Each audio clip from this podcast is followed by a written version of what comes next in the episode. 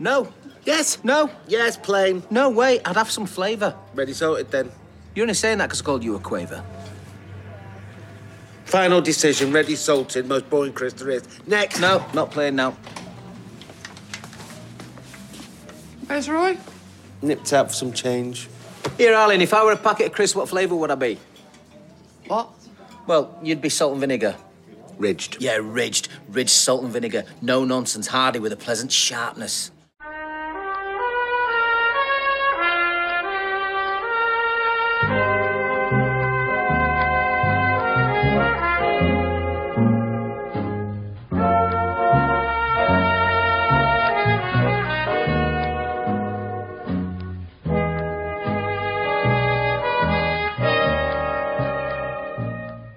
And welcome to episode 143 of the Talk of the Street, an unofficial Coronation Street Catcher podcast. That was frankly a little surprised this week to learn that the community centre is still a thing, and even more surprised to learn that Yasmin still owns it. I'm Gavin.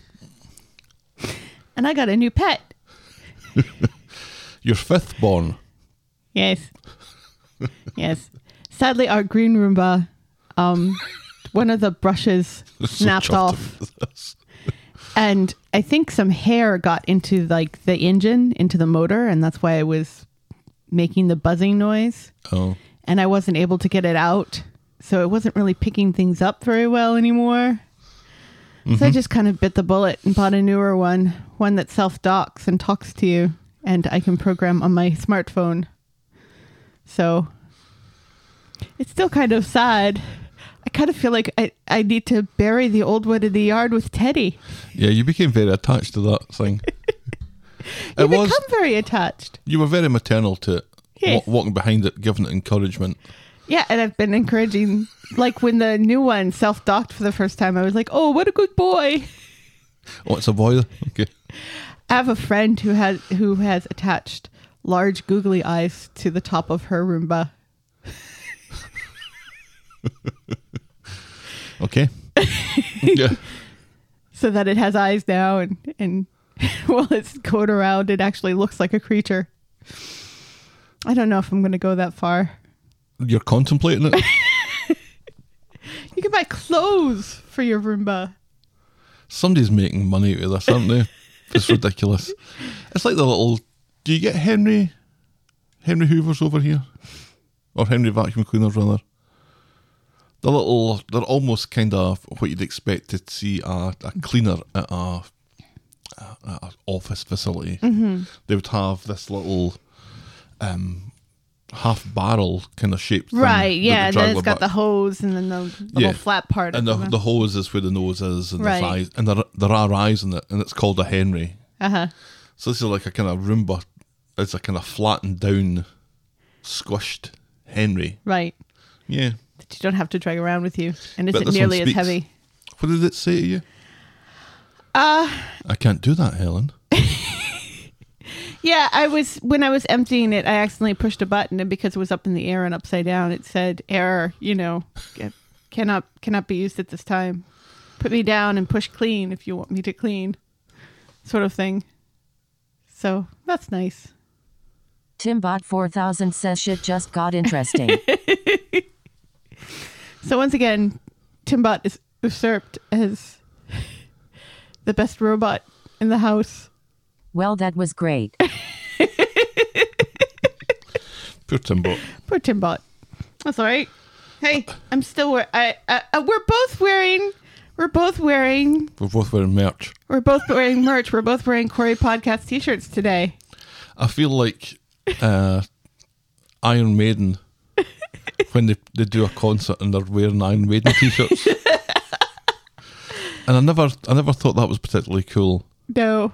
And here you, you've got a doesn't work at the factory t-shirt on, Uh, and I've got my locked in the bistro with Simon Barlow. yep.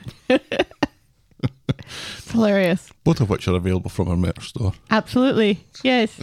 They're good t-shirts. They're good t shirts. They're cozy. They're nice and cotton and good I think stuff. they're Hanes, aren't they? Are they I- Hanes? I can't I remember. no idea. They're not Fruit of the Loom, I'll tell you that. No. they- anyway, um, I think we're better than than Iron Maiden because Yeah, the, the numbers suggest that. there's nobody else here seeing us wearing our merch. We're just talking about wearing our merch. So that's not as bad as getting up on stage wearing your merch. in front of thousands of people who are Yeah. also wearing your merch. You know, once con- Merch. once conventions Merch. become a thing again, and we go to our first podcasting convention, Oh dear. we won't be wearing our merch i- if we're doing like a, I a imagine round table something or much, much something. worse. How are you this week? Ah! I don't know. Something something hit me really hard a few days ago. I feel like I've been sick for about a month. Like- it's only been about a week. Thursday, I had to get up early for me and go to my oncologist appointment. And by the time I got home, I was just so worn out. I went to bed and I didn't get back up really for the rest of the day. No. And then even yesterday, I wasn't dragging nearly as much, but I was still kind of dragging. It sucks. I know. I've just had to power through. Yeah. Yeah. And then I had to schedule a colonoscopy. So, yay. Yay. My first one in well over a year. Oh, yeah, it's I didn't have one last year because I was like, there's no way in hell I'm going into a hospital for that long in 2020. Still kind of nervous about doing it in 2021, but needs must. Do you wear a little face mask over your tush? Can't really do that, can I? Considering something's going to be going up there. They're going to be doing an up and a down again, Oh, really? which tends to Ugh. happen, where I get the endoscopy and the colonoscopy at the same time, but with different hoses. That takes a bit longer to do. Yeah, they use different, you know, You'd hope they'd use fucking different hoses. there's different scopes Just for take a cloth to this one. As good as new. All right, Just run it under a hot tap for a couple of seconds. they did that. You'd hope they'd do the endoscopy first, and then the colonoscopy. Yeah. Clearly, there's a better way. Yeah. Although I have to get in position for the colonoscopy before they put me to sleep. So, who knows? Downward dog. Assume the position. This is lovely conversation. Great banter. Yes. How are you this week? Gavin is frequently hilarious. Um, I'm fine. I, yeah, I was feeling a little bit under the weather a bit this week. It's been a it's been a tough old week work wise. Yeah. An awful lot of Stuff stuff and meetings and meetings and stuff. and stuff about meetings Yeah, and meetings about stuff. we actually had a meeting to discuss the meeting that we were about to have. With a pre-meeting meeting. Yeah. And I said on the, the calendar, is that right? Is that a pre-meeting meeting? And he said, yep. okay, dokie. We're having a meeting to discuss the meeting that we're about to have. Should we have a meeting to discuss the meeting that we've had? Who knows? You know, I was working from home for years before all of this happened. Yeah. I haven't had nearly as many meetings as I have this past year now that everybody is work from home. It's kind of annoying.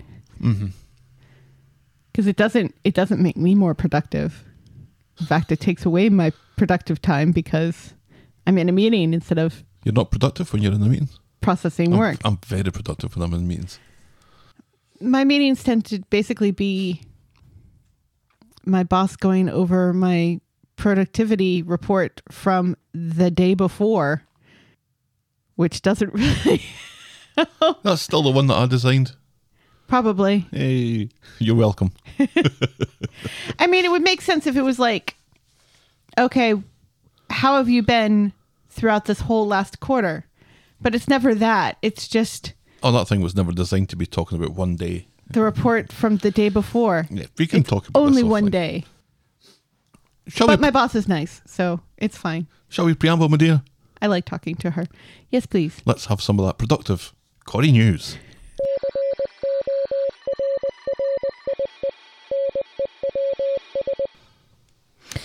Not all actors are faring well financially during the pandemic.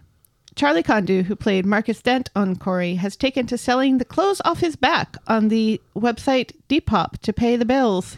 That's kind of sad. Haven't we talked about him before? I think we have. Something else happened to him this Why are we picking on this guy? he's in the news an awful lot for some reason. Maybe because he can't find work. He's he's constantly his publish publicist is constantly putting these news things out on him to hopefully garner some work. That feels a little cruel. No. so he did Corey, and then he did Holby City, and then he left that, and then the pandemic hit. You know, before he could get mm-hmm. more work, and this seems to be Yikes. a common theme. But some people are faring better than others. Some people, like our Sinead, Katie McGlynn, who is also out there raising money, not for herself, but for Stand Up to Cancer. She is appearing in the show Stand Up and Deliver to raise money for the organization and was paired with the comedian Zoe Lyons to create her own stand up comedy routine. Oh. First, she had to write her own Holy by herself. shit. Really? First, she had to write one by herself and do one by herself in front of the comedians. Yikes. Yeah. She said she was terrified, but apparently she did very good. Apparently, um, people on Twitter have been have been praising the show and saying that um, the people who are not stand up comedians weren't awful. Were surprisingly not bad. She was on. Was it Catchphrase? I was watching. I don't know why I was watching this over Christmas. A lot Mm-hmm. of the celebrity editions of quiz shows. And I think she was on one of them. Was it Richard Herring that was on it? Was that why I was watching it? Probably. She she didn't do great. I don't. I don't think. Hmm. But it was funny seeing her out of context. Right. Yeah. It's always funny seeing. It's like, oh, what she did? And she kind of talks, obviously, a bit like Sinead, but Right. not obviously Not exactly as like Sinead. yeah, not as thickly. But still, why Sinead on catchphrase with Andy Peters and Richard Herring? I don't think it was Richard Herring, but anyway, Anyway, yeah. I think that would be terrifying. I remember Richard Bacon did it once. He's a uh, Five Live and ex Blue Peter presenter, Mm-hmm. and he did a. I think he just did a five minute set at Uh-huh. um, the Edinburgh Festival, and it was broadcast live. And he started really well, and that gave him false confidence, and it Uh-huh. Right. went downhill very, very quickly after that. Yeah. but he still did it, and he was so high afterwards. it was like just hundred miles an hour. The adrenaline just going through him was must have been incredible. I always fancy trying to put like a little five minute set together. Yeah. I uh, uh, in college I attempted to do a stand-up routine for a um like a talent show sort of thing because my friends were always telling me how funny I was and that I should do stand up. So I tried I didn't prepare very well. I just had all of my jokes in my head and that's you, I hadn't written anything down and I bombed terribly. Fortunately, that meant that I didn't make it to the actual show. So it was only like in front of like three or four people. But still, I was just like, ah, that is a lot harder than you think it's going to be. Yeah, I kind of ad- adopted the uh, the Billy Connolly uh, theory or, or or starting point where he was a folk singer and he just did little jokes between songs, Right. Kind of like uh, Abby Hoffman. and then his show became less and less about the songs and more about more and more about the jokes in between. Right. So I try when we when we go and do open mics, try and put little jokes in between the poems or the stories, and Yeah. then if it doesn't work, it doesn't matter. It doesn't matter, right? Yeah. I do that sometimes. Stelly, on the other hand, is a brilliant little 12 year old stand up comedian. She's done stand up for talent shows quite a few times. keep on telling her though she And can't does really and, good. and tell knock knock jokes. Have a have a have a theme, have a little plot to go through for her. But she's like, nah. She does write her set down, though. She's a lot more professional than her mother Right. when it comes to stand up. Anyway, Fi- finally, we're still doing Corey News. Finally, Faye Brooks has come out in praise of her Cobbles co stars Alison King and Kim Marsh. Brooks, who played Kate on the show, claimed King, who played her sister Carla, and Marsh as both friends and family. She has also had to switch skating partners on uh, Dancing on Ice yeah, I saw that. um, and is now paired with Matt Evers as Hamish Gaman has left the show due to an injury to his hand. Yeah, I think they're dropping like flies in that show. Yeah. Apparently it's cursed. Well, they're trying to do it. They're ice skating. ice skating brings injuries. Uh, you know, um, Faye Brooks herself said that she put off doing Dancing on Ice for a long time because she was really worried. You know, she's like, my face is my bread and butter. So I don't want to do something where I'm going to potentially fall on my face and break my nose and ruin my face. But then she was offered it during the pandemic and sa- and Sure. it's like you need the money, you need the money. It's a pandemic. You take whatever is on offer. And that's Corey News. That's good news. we have a It's all about mailbag, money this week. a mailbag hindsight corner crossover. Oh yes. From our own Mersey Tart. Bloop, Yeah. bloop, bloop, bloop, bloop. Scott took the time to write in with a couple of hindsight corner entries. Yay! Yay! First, when Ed said that Michael was, quote, showing Ronnie streetcars, he should have more correctly said showing Ronnie two streetcars. He turned up in his posh Merc, but after all that rum in the Rovers, he couldn't drive himself home. That makes sense. Yeah. Yeah, And that I does thought, make sense. Oh, did we mishear that? No, we didn't mishear it. No. He did say he's showing, but I, th- I think the phrase in the UK they they drop the two. So saying to somebody, "I'm showing someone streetcars" means I'm showing them. I'm showing them the way to streetcars. Why not just say, I'm taking him to streetcars to get a cab because he's drunk too much and can't drive his car home? Don't write the show, Helen. and second, when Brian came back to the street in 2016, he was working for Weatherfield Council and he was obsessive about recycling and environment. He's about the only character in the show who would get into an arc if someone put rubbish in the wrong bin, and he's also pernickety enough to pull it out and hand it back to the offender. Thank you very much, Scott, for doing our work for us. Yes, thank you. So he joined, or he came back in 2016, worked for the council. He's been a teacher Right. and a shopkeeper. Yes. A busy All boy. in four years. Four, four and a bit years, yeah. He was more productive than our last president. Subtle. Was it? Subtle, I think, is the word for that. and now this.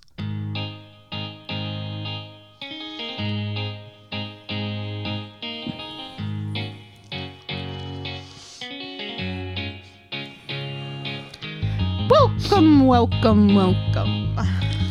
Oh, welcome to last year tonight with me, John Oliver. Just enough time to quickly talk about 50% doormat. No, who was 50% doormat last? Was it Carla? No. This was Steve Oh, insisting to Liz that he wasn't a total doormat to Tracy. Yeah, just 50% doormat, said Liz. Liz. I was Gavin and you were knackered from Girl Scout cookie duties. This was the weekend or the, the Friday when you were at the work Yes. and you sold over 800 boxes of cookies Yes. in two hours. Yep, not doing that this year. Although uh, we're, I guess we're trying to do. They're trying to figure out a way to do like a virtual cookie booth for Jackson. I don't know exactly know how that's going to work. You give them virtual cookies for virtual dollars. Sure. Or like people place orders, and then we get them to them somehow. Deliver them. Yep. Yeah. I don't know. I They're can still- imagine how it would work. they're still trying to figure that out. We did do a drive-through cookie booth last night, our our first one. It went all right. Didn't sell no 800 boxes of cookies though. No. But that's all right. Sally doesn't seem to be really into it this year anyway. And honestly, really neither am I. Uh, It's weird is- because I can rem- I I vividly remember that day. You know, being in the office and selling cookies and it was like one of the last I think it was the last time I was in the office. it would have been, yeah. Because it was this time last year. Yeah. And in two weeks we got sent home. Yeah. So it was the last time I was in the office. And it already kind of felt kind of weird. Well, you were in the other building. Mm-hmm. You're in number eight, Yep. which rumour has it, because so few people want to go back to work after this, and they're just quite happy working from home, Uh-huh. Yeah. myself included. Yes. We don't need these two massive buildings that, that house four and a half thousand people. That they just built. Yes, spent $100 million building the second one. They're beautiful. So the the thinking is that everyone would just move to eight and they'd rent out number one. Huh. Interesting. Yeah.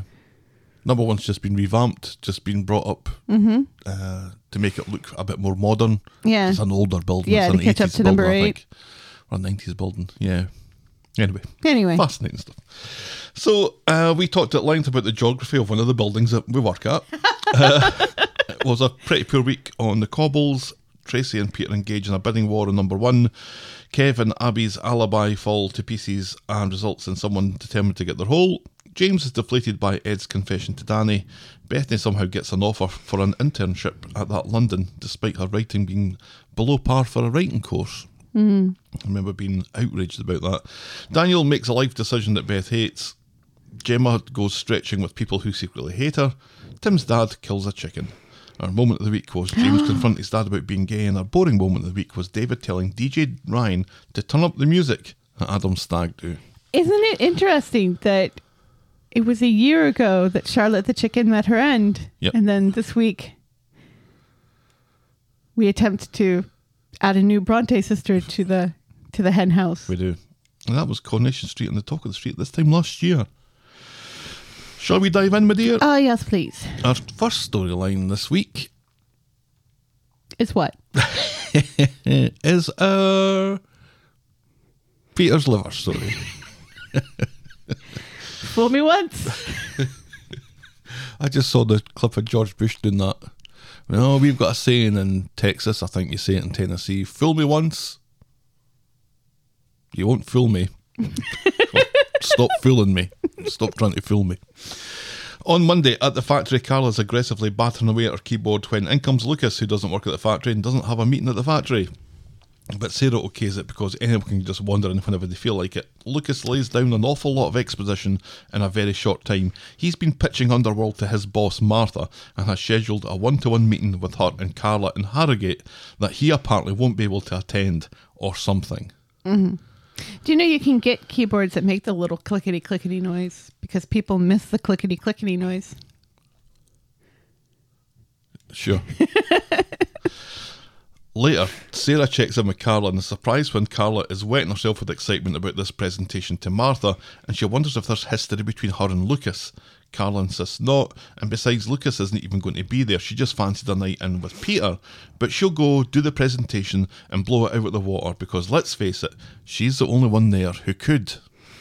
Burn. Yeah, there's. The, I thought we'd gotten past the bad blood between these two. No, Obviously not. No.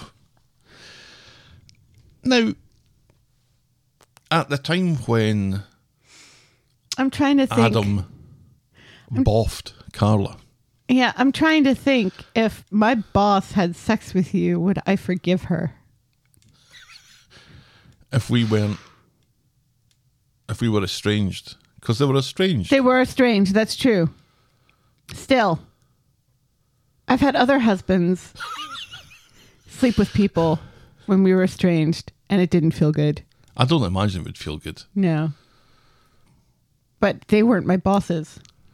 So, You'd probably just grin and bear it. Although I'm not sure who the boss is in this situation. Yeah, because Carla's an- not really the boss. Sarah's They're an owner, partners. isn't she? Yeah. And Carla doesn't own any bit of the factory anymore because she gave all of her shares to the people, to the Knicker people. Oh, I'm missing Knicker people and their songs. Remember their songs? the little mining songs that they had. Hi ho, hi ho. I'm sure that's- It's off to Stitch I go. She was brought in as a kind of firefighter, wasn't she? To Yeah. I'm not really sure what her position is anymore. battering the keyboard seems to be her position of choice. Anyway, at number one, someone at number one, somehow Ken is managing to be annoying about jigsaws. Carla comes in and it's all very pleasant until she mentions that she has this meeting for a national account for work, and Peter loses his shit because she promised to have a takeaway tea with him. Seriously, he is such a baby. He's such a baby. It's just He couldn't have been more please of a let's end baby. this relationship. Please. Sitting doing his. If only it had been like a sixteen-piece jigsaw. You know, the big Right. Sitting in his high chair, doing his 16 piece jigsaw, having a tantrum because Carla's going to a meeting. Right. He's got the blankie. He's got his blankie. Mm-hmm. He's got his wee got nook, his cup. nook, nook. He also seems to think that this Lucas character is her ex and will be attending until she puts him right, but it doesn't matter. Go to your fucking meeting, he says. It's obvious you'd rather put your career ahead of me. And Carla calls him a child and leaves. Right.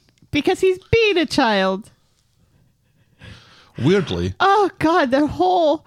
Oh, I see. You'd rather put your career ahead of our relationship. but w- you promised me a takeaway for tea, damn it.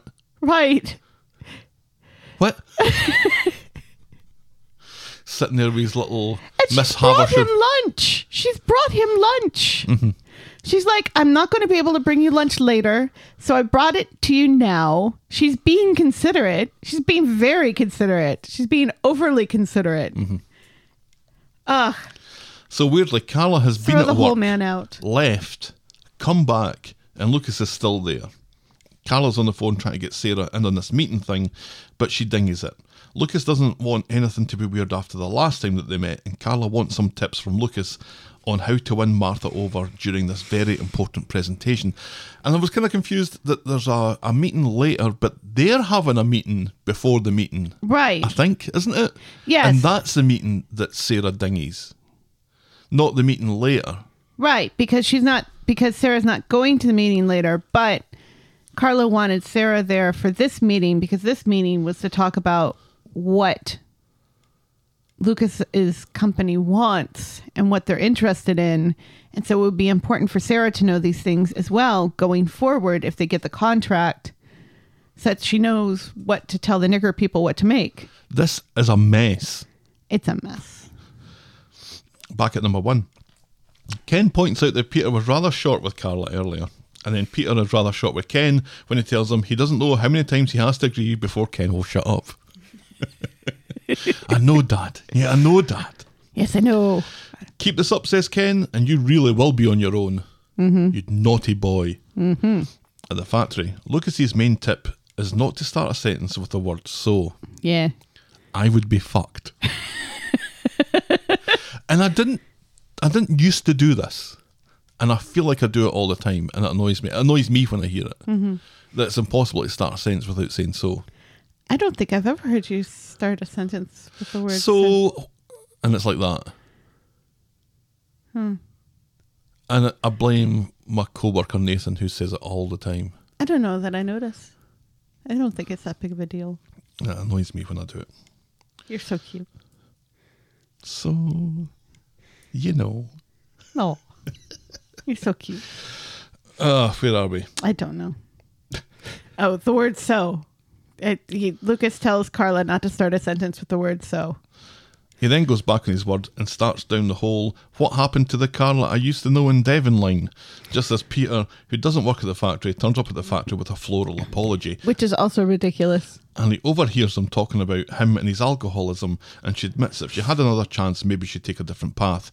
Peter slinks off as Lucas says that she's trapped in the relationship and misses all the bits where Carla insists that she loves Peter no matter what, and he's her soulmate, and she'd never give up on him. And outside, Peter throws the flowers in the garbage. And I throw up in my mouth a little bit. Mm. Soulmate.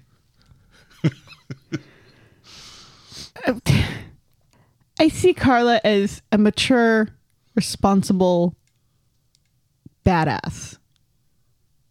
Right. Mature, responsible badasses don't say things like, This guy I'm in a toxic relationship in, he's my soulmate. Mm-hmm. It just it just burns me up that they build these female characters up to be super women and then put them with subpar men and all of a sudden they become blubbery idiots. I kind of hate it. Soulmate equals obsession. I think it's an obsessive relationship, isn't it? I mean, you're my soulmate, but our relationship is not toxic. And I don't really think of you as my soulmate even though you are. Yeah, Yeah. it's like uh, Yeah. it's just uh, It's not it, you're my, you're my lobster. Right.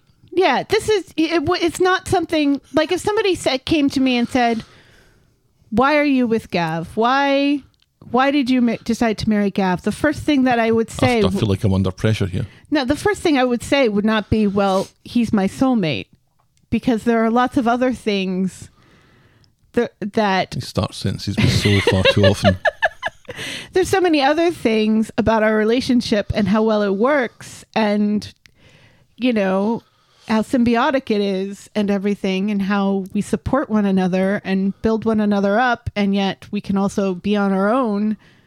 And that doesn't make me feel any less of a person. It doesn't make you feel any less of a person when we go and do things on our own you know that we're secure in our relationship. So many things would come up before the word soulmate. Right. so if you're starting uh well why are you with this guy with he's my soulmate that means you have nothing else It also makes it not true. It it makes it uh this is a crutch that you can fall on right as a kind of uh, panacea, if you will. Mm-hmm. This explains everything. Mm-hmm. If, I, if I just call him my soulmate, then that forgives everything that happens that's negative between us because Right. we're still together because we're, We're soulmates. soulmates. Trademark. we're meant to be Right. It, it kind of uh, devolves any further examination or or critique of it if you just say, well, that's soulmates. absolutely yeah Back home, bet you weren't expecting to have that conversation on a podcast No, I feel like I've earned my money, even though we're not getting paid. Back home, Carla offers to stay, but Peter is in the mood again, and Carla hasn't seen him not in a mood today. She hopes he's in a better mood when she gets back. He thinks it would be better if his lover failed when she was away. At least he wouldn't have to look at her long suffering face anymore. god he's such an asshole On dump the, his ass on the street, an upset Carla runs into Jenny, and Jenny thaws somewhat when she sees Carla in such a state. What a pair of silly moves they are, she says, fighting fit with dotery old codgers for their other halves. Mm-hmm. She suggests that they meet up tonight over a bottle or five of Vino de Blanc and put the world to rights. Carla has that meeting, but she's easily, easily persuaded to drop Sarah in it last minute. You're on. Right. Yeah. Sarah, who Lucas very specifically says, oh, well, it's only meant to be a one on one. And I mentioned Carla in the very beginning of this. Uh, But now it becomes obvious why they've made such a big deal to notice the fact that Lucas isn't going to be there. Right. Yeah. Have you noticed yet? We've said that Lucas isn't going to be there. Yes. It flashed up on the screen. Lucas will not be in attendance. It was up in lights Right. over the over the Costa. Did a three or four minute song and dance routine on the cobbles just to reinforce it. Yeah, Mary and Brian and Kathy doing a cad cad line. Wearing tutus. Sadly. Is it weird that I'm thinking about photoshopping that? Sadly, Daisy was also invited, and she wastes no time in moaning at Jen and Carla for not being younger and more cynical or something. Carla starts worrying somewhat belatedly about the pounding that she's given her kidney. They work through another couple of bottles when Peter calls, and Carla's too pissed to answer, so let's go to voicemail. And Jenny suggests sending a text saying that she'll see him tomorrow. So that's what Carla does. Yeah. It would be so easy. It would be so easy to say, I'm at the Rovers with Jenny. I'll see you in a little bit. It would be so easy to not lie in this situation. But she's had a few drinks. Or So for the first time in a long time, though, remember we've given uh, Ryan a hard time for for his drunken uh, acting. and, and we gave Aadi a, a bit of a hard time as well. I think for being drunken at the party. Carla does sound and look a bit pissed during this. so yeah. good she's, job. She's she's much better at it than uh, Jenny and Daisy. she's just Because she's Jenny, slurring Jenny just especially enough is to- a little overboard. just to um you do it too much and it sounds like you're putting it on. You don't do it at all and you don't notice it. So she's just doing slurring enough Yeah. and getting enough right for it to work, I think. Alison King's a great actress. Yeah. So then Adam drops in at number one to be Adam Exposition. And to see how Peter is doing, but he's really there to explain that Sarah's at that meeting in Harrogate, not Carla, and Lucas ain't in Harrogate neither. Fancy a cuppa? Mm-hmm. More wine later, and Jenny's talking, trying to talk to Carla into Rita's old nightie. Oh, oh, I did not need to see that. Peter calls again, and Daisy answers, saying that she can pretend to be Carla, but she bottles it and throws the phone at Carla. When she talks to Peter, he instantly he's instantly suspicious that something's wrong, and can hear Daisy saying something, so thinks there's somebody in the room. Uh-huh. But Carla denies it and says that she's at the hotel. She can't speak right now, and she'll see him tomorrow. But it's Again. clear that Peter is not convinced. Again, would be so easy to just clear it up right then and there. I've got pissed with Jenny. Yeah. You're in a fucking stinking mood today. Right. I'm just going to sleep over here, and I'll see you tomorrow. Right. Yeah. Would have been so Problem easy. solved. Problem solved. Well, this is partly the problem of these characters and other characters, though, but these characters in particular, that the easiest track for them is to always go down the lying route. And we're, what, two weeks into new Carla and Peter, where Right. they've been honest with each other and, and admitted their feelings and blah, blah, blah, blah, blah. And they lied to each other last week and they're lying to each other again this week. Yeah. That's, come on. Learn from your mistakes. Yes.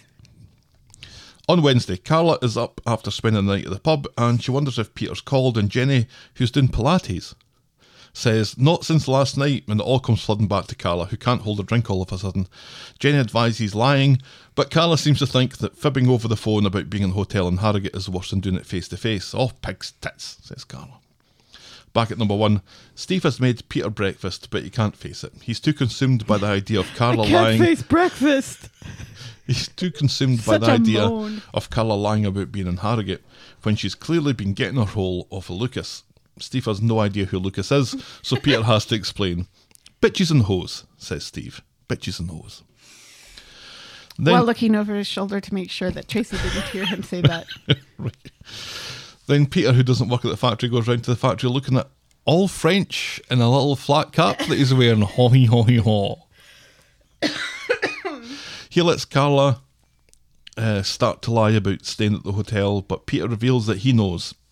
He's upset to think about her and Lucas together, but he can't really blame her. Carla insists that nothing is going on between her and Lucas. She stayed at Jenny's last night.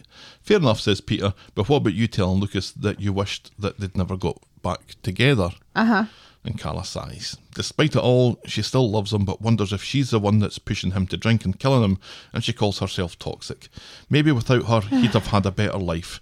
And during this, Lucas comes in. Carla makes introductions. Peter isn't keen to get acquainted and leaves. Lucas says that Sarah did a great job during that meeting. The deal's in the post, so he's going to be hanging around here more often. Carla insists that she's fine with that and doesn't want any special treatment for him to try and avoid her. And later, they're leaving the factory, and Lucas is continuing to insist that he knows Carla, and the Carla that he knew wouldn't would be out celebrating this deal and dancing on tables in Devon. Carla says that she isn't that person anymore, she keeps on reminding him, so Lucas turns his attention to Peter and tries to score some points there. He offers his ear to talk as mates, but she doesn't think it's a great idea, and that's as far as we get with that this week. Yeah. I, I've I've soured on Lucas as well because he keeps this whole this isn't the Carla that I knew when from what I understand they were acquaintances. Mm-hmm. They've only met like one or two times before. Yeah. So he has this idealized idea of what she is in her, in his head, which she points out isn't a truth as it is because she was putting on a false happy face because she just found out that her kidney was failing. Right. So you're not the person that I thought you were going to be, and it is your fault and your responsibility to become that person I expect you to be based on a fleeting acquaintance a number of years ago when you were seriously ill. Right. Yeah, he's just not letting this go. No. And it's kind of annoying. It's still good that they got the deal though, eh? Yes. You know what else is annoying? I meant to make a Britney Spears joke when you were talking about Carla calling herself toxic, and I forgot to do it. Oh, That's Shame. why your stand up comedian career came to a shuddering halt. Yes. Thinking about all the jokes that you could have told Right. after the fact. Yeah. Oh well. I'm sure. I'm sure I'll, I'll get a chance to make a Britney Spears joke. A kind Britney Spears joke that is a play on the names of her songs. Oh, don't, and don't explain the joke that you haven't told. Well, no, and I, I just want to make sure people know that I would never, ever make a joke about her personal life because I'm more Craig Ferguson than um, that guy with the chin. What's his name? Jay Leno. Yes. That guy with the chin, which I think, honestly, is most guys. but I was able to whittle it down Right. to Jay Leno. Jay Leno He was also- awful. Monica Lewinsky, between Britney Spears and Monica Lewinsky, that's how Jay Leno got like 95% of his material. It just makes me angry all over again that Such he a got hunk as well. that he got that gig instead of David Letterman. But that's neither here nor there. What gig? The Tonight Show, when What did Letterman have? well Letterman at at the time Letterman's Late Late Show followed the Tonight Show, and so it was always assumed that when Johnny Carson retired, that Letterman would get the gig. But then Jay Leno got the gig instead. And that's and so he got the gig. Letterman quit the Late Late Show in disgust. They hired Conan to take that over. And then Letterman moved to CBS and had a far more successful career with the Late Show with David Letterman. Was it Colbert does? He does a late show. Uh, Colbert took over for uh, Letterman. Right. And Seth Meyers is doing. Seth Meyers took over for Conan. Right. Yeah. Our next storyline today. It's a die. The the uh, uh, the late show format is a dying art anyway, but that's neither here nor there. Our next, Yep. It's a good time to be a woman or a person of colour when it comes to late night talk shows. Uh, no comment. Our next, our next storyline today is Tim's fucking dad. On Monday, at Speed Daal, Alia, Yasmin, and Tim's mum are having some awful banter about fingers and thumbs. Wouldn't it be funny if all your fingers were thumbs? All Yas- right, your thumbs were fingers. Yasmin, though, is in a good mood today because uh, and thinks it's time for Tim's mum to learn the ropes in the back of the house and for her to help Alia in the front. Alia's pleased that her gran has taken this positive step, and all is going well until a big lanky drink of water shows up wanting to know if Tim's dad is there because he's looking for a magician to hire for his niece's communion party or something. Yasmin freaks out and runs to hide behind the point of sale machine. Later, the guy actually turns out to be kind of creepy when Yasmin delivers his veggie samosas, and he bangs on the on about hiring Tim's dad again. She accidentally knocks over a glass of water. Tim's mum rushes over to mop it up, while Yasmin hightails it out of the restaurant, proving she knows how to do the vanishing lady. But I'm pumptish. Thank you very much. Oh, eh. so this this seems to imply that Tim's dad at work at Speed Daal was doing magic tricks for the customers Hide the sausage. while, while bringing them their food. I would hate that. I, I, I don't know if that's what they they're suggesting. They're suggesting something. Napkins in his sleeve. He pulls them out like the kerchiefs. Mm-hmm. Where's your fork? Oh, here it is behind your ear. That Where- would be awful. Where's your bef- punch of the face? Oh, That would have been awful before COVID. Alia and Tim's mum uh, chase Yasmin back home. She is apologetic for reacting like that to Tim's dad's name and for everything that she did, allowing him to run the business into the ground. And Tim's mum suggests that they de Tim's dad the place. Alia's all for it. They've already stopped serving booze. Now let's fix that menu that he did his best to fuck up. And they all jump in the air and high five. Yes. Which is nice. Things are going really well for Yasmin. Everything's really positive. She's she, I'm going to make it after all. Leaving the restaurant to Sonia and Navid, they set about making plans, redecorating, updating the menu with new dishes. Yasmin wants to talk about suppliers, so Alia goes to get a pen and ends up finding a ton of unopened mail with final notice written on the envelopes. oh, Gran! She admits that she let all this get on top of her. Alia blames herself, but these aren't even uh, Yasmin's debts, but they're in her name, says Yasmin, and she has no idea how much she owes or how she's ever going to pay it back. Later, when it's just Alia and Tim's mum, Tim's mum explains that she went through this all too. God, Tim's mum. Let Yasmin have something on her own, please. And she had to pay it all back. Alia thought that they might have been able to write it all off. Tim's mum thinks that maybe the banks are more enlightened these days. So Alia goes to see Imran and weirds everyone out by sitting in Adam's chair. She wonders if court records will help with clearing the debt and freeing Yasmin of responsibility. Imran suggests speaking to the bank about that. And oh, by the way, while I have you, you guys still owe me for getting Yasmin off. Sheepishly, Alia promises that he's top of the list of people to be paid. Is is Imran's business going to fold if he doesn't get the six thousand dollars? He still wants paid though. Seriously though, come on, Imran. Back home, Alia has done her sums. Yasmin is in the hole for 29 G's. Then again, I think Leanne still owes Imran money too. Everyone so, owns Imran money. With 6 G's in legal costs. No, I think, was Imran not doing it pro bono? And it was the other guy, what was his name? Lionel or something. The other guy. Right. oh, so he can do pro bono for Toyah's sister, but not for Yasmin. Right. I was kind of disappointed that they only owe in total 35,000. It, it seemed like they could probably find that if they really tried. Yeah, you know when when she's like, "Oh, it'll take it'll take forever to pay off twenty nine grand." Yeah, 35,000 seems to be kind of in the realm of student loan ish debt.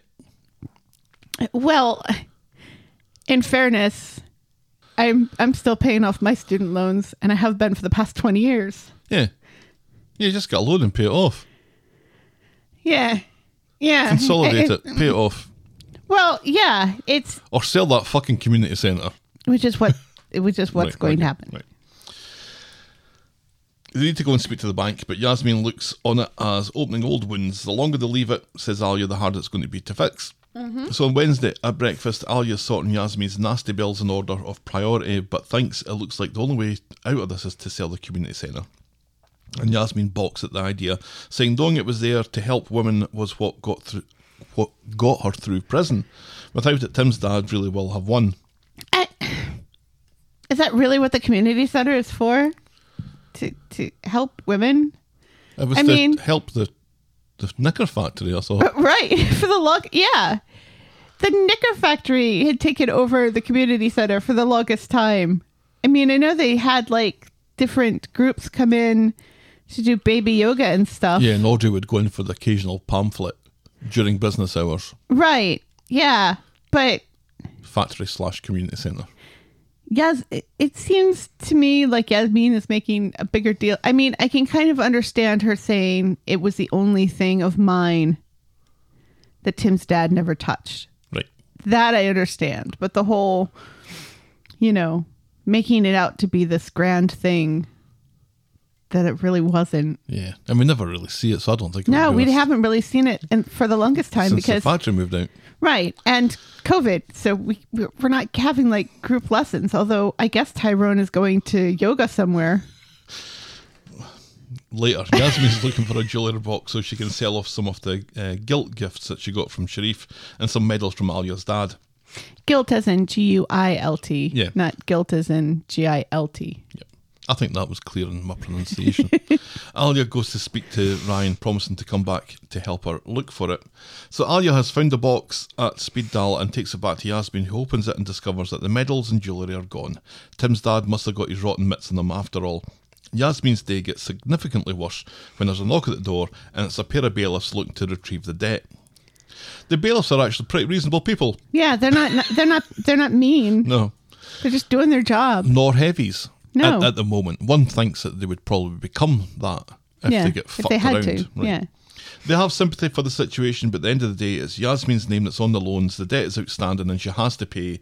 And he suggests that they talk about working out an affordable payment plan, and they have to draw up a list of items that they can recover if that payment plan isn't Right. maintained. Yeah. All Alia- of this seems very reasonable. Alia is stubborn, no, and Yasmin panics, but the bailiffs quickly, compassionately, and efficiently get on with the job at hand. Right. Yasmin's day doesn't get any better at the bank. Her signature is on all the loans, and there's no proof that Tim's dad coerced her heirs into anything.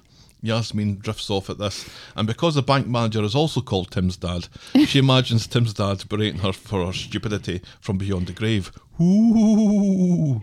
Yasmin says that she needs to go, but it's unclear if she means home or to the lavatory. and apparently, I retweeted this. Someone said on Twitter that in actual fact, banks these days, they really are more enlightened. Uh-huh. Yeah. And they're more likely to take into consideration this sort of thing of women who particularly are forced to do this sort of. Right. And you know, the guy's kind of a dick about it, you know, uh, and and yet you know, there was a court case Yep. that found that he was using coercive control. So why why doesn't Yasmin and Alia bring that up when Alia specifically went to Imran to talk about it and say, "Should we bring this up?" Imran was more interested in getting paid. Well, yeah, but still, you know, this is something that Alia has in her head that they do have proof. So why don't they bring that up when they actually go to the meeting with the bank? Because he very specifically says, well, you know, women come in here all the time and say blah, blah, blah, you know, and there's no proof. There is proof.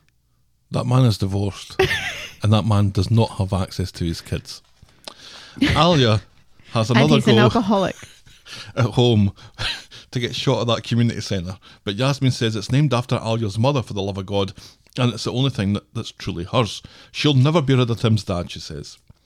And then there's another scene that basically repeats the thrust of the previous scene, except Alia is worried that Yasmin is getting so worked up that she'll have another heart attack, and this time it'll be for keeps. Yasmin is made of anxiety and rushes upstairs. Yeah, I hate this. I hate this whole thing.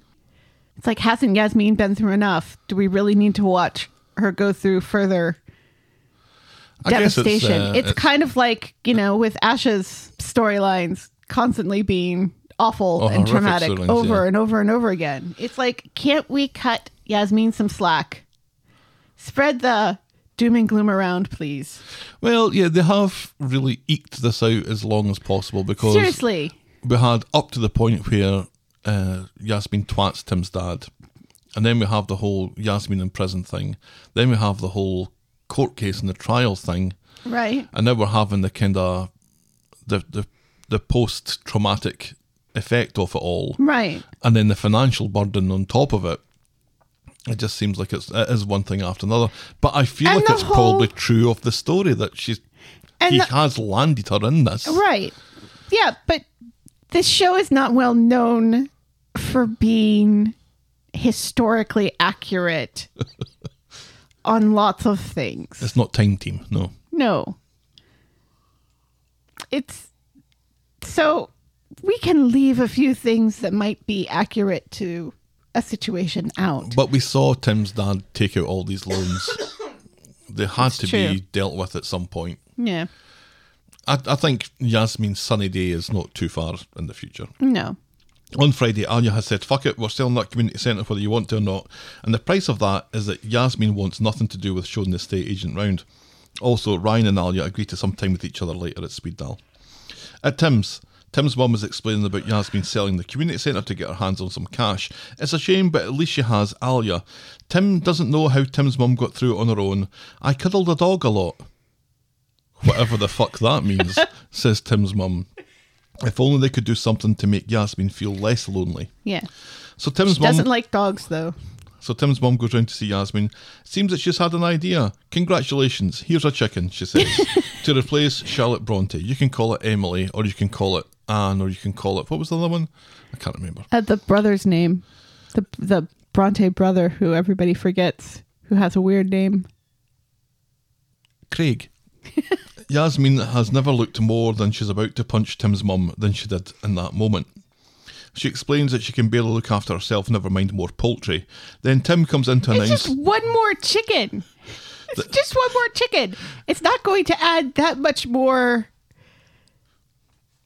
of anything than the two she has right now. It's not like one more chicken is going to put her over the edge. but literally there is a saying for that. It is the chicken that broke the camel's back. Then Tim bursts in to announce that he's got a missed call from Tim's dad's solicitor, and then he leaves. Branwell. That was the name of the brother, the Bronte brother. I no longer care. Branwell Bronte. At home, Tim fills in Sally on the solicitor stuff while Tim's mum goes off to try and fix the chicken situation, which I presume means killing it. Tim's mum loves to try and fix people, says Tim. Yeah, a bit too much, I'm starting to think. Well, I think she feels a bit. I, I think she's projecting an awful lot onto Yasmin about her own situation because they A are so very bit. similar. But I, it also feels like this is kind of therapy for her. Is that if she can fix Yasmin's life, it will mean that the ruin that was her life meant something. It gives meaning to, you know, She's quantum leap. yeah, yes, Tim's mum, who's becoming only a not bit, as hot. who's becoming a bit of an irritant, has dragged Yasmin to Speed Daal, the restaurant that she owns and works at, to apologise. Ryan looks like he's expecting Tim's mum to present Yasmin with a cow. Everyone wants to have a lovely evening in the place that they're never away from when Yasmin notices the Tim's the D Tim's Dad menu with a new special list that she was supposed to be working on with Naveed. Aya told him to press on without her and she's already sorted out new suppliers. Yasmin isn't happy about being kept in the dark, and Tim's mum says people were only trying to help. Well, people need to quit trying to fucking help, says Yasmin. She doesn't want new chickens, and she doesn't want to go back to normal. Back at Tim's, before she goes home, Tim's mum thinks that she's the one holding Yasmin back, that every time Yasmin sees Tim's mum, it's a reminder of Tim's dad. Oh, Tim's mum, says Tim. Then Sally comes down the stairs of Discovery with a basin full of cleaning products. The state of Faye's bedroom has taken a dive since she and Craig started dating again. and Tim reveals that he's heard back from the solicitor. Tim's dad has left him everything. Tim now owns half the house and a quarter of Speed Daal. I'm thinking how this is going to help Yasmin with her financial problems. And I don't think it does. Unless he sells his quarter speed daal to a third party and then gives the money to Yasmin. Is that, That doesn't that really Tim's help. likely to do? That doesn't really help Yasmin though, because then Yasmin has a third party mm-hmm. But she has the know. cash. in Speed Daal. But she's already going to get the cash because she's selling the community, The center, community centre, yeah. which really, honestly, has to go. Do you think Tim is going to be a silent partner in Speed Daal or is he going to just try and turn it into a burger and chips place? I think he's just going to give his shares to Yasmin Oh, maybe, yeah. because he doesn't want it. He doesn't want it, doesn't need it. no, Wouldn't know what to do with it if he had no. it. And he mm-hmm. doesn't need half of that house. He could insist. I don't think he, he's not that kind of person. He already feels bad because that piece of shit was his dad. Yeah, and they kind of reinforced that this week of how Yeah. bad he felt about the stuff that his dad did. Oh, not only did all this, but he stole from you too. Mm-hmm. Yeah, he's feeling kind of Yeah. a bit guilty about by association with Yes. Tim's dad. Yeah, I'm kind of. I'd, I'd like this to. I feel like I've been saying this for like 18 months. I'd quite like like this to be Wrapped up. done and Yeah. let's move on to Let's move on to other things, things. for Yasmin. Let's let's further explore Alia and Ryan's relationship. Which they basically said no one's thought about this for the longest time. Yeah. They haven't seen because each other. Ryan and Alia were supposed to go alone out to dinner someplace other than Speed Daal. And what happens? They get stuck having dinner at Speed Daal with Tim's mom and Yasmin. Mm-hmm. Because they can't go to the bistro because I think it's still shut after the whole. Yeah, they're still thing. renovating and stuff. They could go someplace. They could go to. No, Roy's Rolls isn't open for dinner. for dinner. Happy Valentine's Day, my darling. We're going to Roy's Rolls. See, I wouldn't hate that. I wouldn't. Well, because it means going to the UK. Right. If it was. and hanging out with Roy and Nina. Two people that I love. Oh, well, Not as much as you. interesting. Our next storyline today is SummerSlam. On Monday, The Undertaker bumps into Eileen and butters her up by telling her that her hair looks like pasta. well, she likes pasta. It seems that Tim will be the one driving the A hearse. for- cloud of pasta. for his funeral, and the Undertaker is worried that he'll be a fucking sight. Eileen takes umbrage at this and insists that Tim will be on time, smartly dressed, and will drive as smooth as silk. In Roy's Rolls, Steve and Tim are discussing what kind of crisp they would be when Eileen comes in, who they reckon would be a rigid salt and vinegar, hardy with a pleasant sharpness. She orders Tim to get his suit ready for the funeral tomorrow, and this puts Steve's nose out of joint. He wants to drive the hearse, so he and Tim bicker about it. Which makes no sense. It makes no sense that Steve, who just lost his son, And Tim's dad, Tim who's just lost Tim's dad, yeah, but Tim and Tim's dad, Tim's happy his dad is dead. Let's let's not forget. right? Steve is not happy Oliver's dead. Hmm. Eileen decides on a hearse off. So, with Tim and Steve dressed like reservoir dogs, she explains the plan to the Undertaker, who seems bemused by the whole thing but goes along with it because of Eileen. Steve's up first. And when he gets back, the Undertaker has shot his pants. Steve seems to be under the impression that it was all about speed, plus, he didn't stop whistling the entire time. Right. like people don't want to see a happy Undertaker. The Undertaker needs gravitas. Tim says he has gravitas falling out of his arse. Let me show you how it's done. the Undertaker needs a minute and flashes a smile at Eileen. And at Roy's Rolls, Eileen announces that Tim was the winner. Steve thinks that the Undertaker is a bit of a control freak anyway, and when Eileen sticks up for him, Steve and Tim both reckon the Undertaker is her new boyfriend. We then hear a largely pointless anecdote of a time that Tim broke too harshly and a dog flew through the cab window. Which is not funny. No, there's an awful lot of this that is meant to be funny that, that isn't really funny. I, I kind of find the concept of it funny, and the idea that see, Steve has been at, at a funeral, mm-hmm. and Steve knows that hearses don't typically go fast. Yeah, both. Uh, but, yeah, he as- thinks he's on the top gear. As uh, you've pointed out, both. Steve and Tim have been at funerals recently. So you'd think that Steve would have a better idea how to drive a hearse and maybe not whistle, but it, it, the idea of it makes me laugh. On Wednesday, at number eight, this was funny because for the entirety of this scene, I'm like, what on earth is going on here? Why is the camera at this weird angle, and why is the the bottom half of Audrey cut off when she's sitting down? It's because Ted's coffin is in the room. Right, which is a wicker basket. I kind of like that because you know, if it's just going to be, if yeah, if it's just going to be cremated anyway, Mm-hmm. why not just Cheap as chips. stuff them as stuff them in a wicker basket? Stuff me in a wicker bag. basket. Make me the wicker man. I don't care. You did. Yeah, So anyway, Ted's coffin and an enormous wreath are in the living room. David is appalled, but a very well, up- it looks like an enormous wreath, but later on, really. it doesn't look like an enormous wreath. camera trickery. And I wonder how much of a um, you're talking about the emotion of uh, Steve and Tim Mm-hmm. to a lesser extent.